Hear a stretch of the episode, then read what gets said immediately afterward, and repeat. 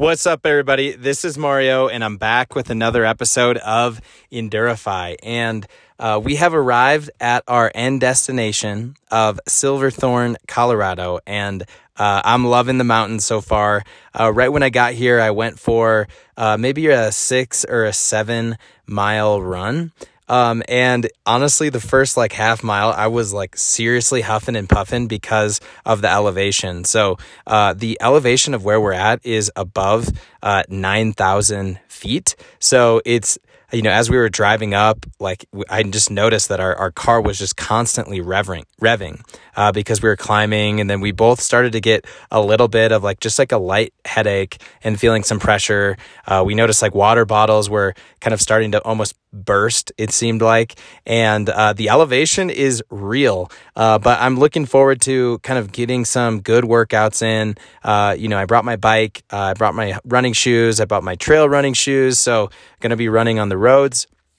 I'm going to be doing some uh, trail runs and then also some bike rides, and then also got to try and find a place to do some swimming. Uh, but uh, one of our favorite, probably like my absolute favorite activity to do as a family is just go for a hike. And uh, just about five or 10 minutes ago, we just got done kind of with, with our first family hike and uh, brought uh, Emily and Ellie and Wally, our dog. And there's a place that's like five minutes from here, and there's tons of different trailheads.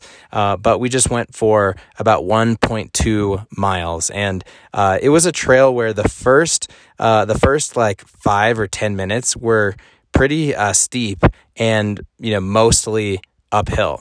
And then uh, once we got past that first uh, little burst, it was pretty flat and it was just beautiful. The the trees, uh, the wildflowers, uh, just being able to look down on the uh, the lakes and the mountains. It's just like honestly, it's it's unreal.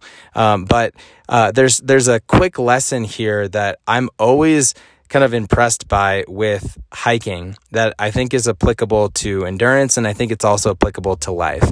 And uh, it's this. So, you know, when you're hiking, a lot of times you're just kind of focused on uh, the scenery in front of you um, or you're just focused on your steps you know one foot in front of the other left foot right foot left foot right foot etc and you're just focused on uh, just focused on you know kind of what's in front of you. Um, but a lot of times if you're doing a hike like the one that i did it's that's relatively steep at the beginning your heart rate is going to climb. And uh, a lot of times you just stop. Uh, we just took like a quick break.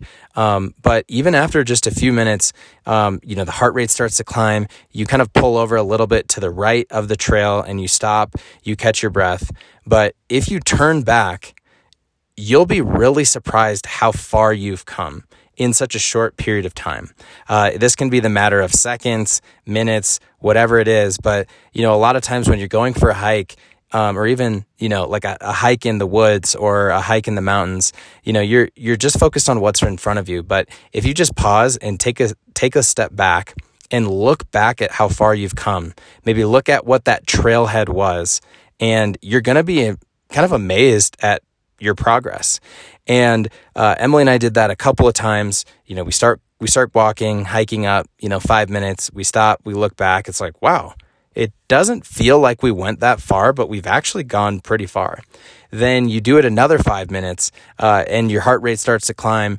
You stop, you catch your breath, you look back, and you're even more impressed at how far you've come.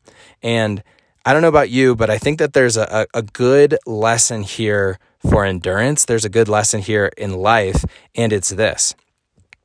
A lot of times when we're going through life, and when we're, when we're going through projects or big goals or challenges, we're just focused on what's in front of us and what, you know, what are all of the things that we need to do. But if you just pause for a second, stop and look back at how far you've come, you're going to be amazed by the progress that you've made.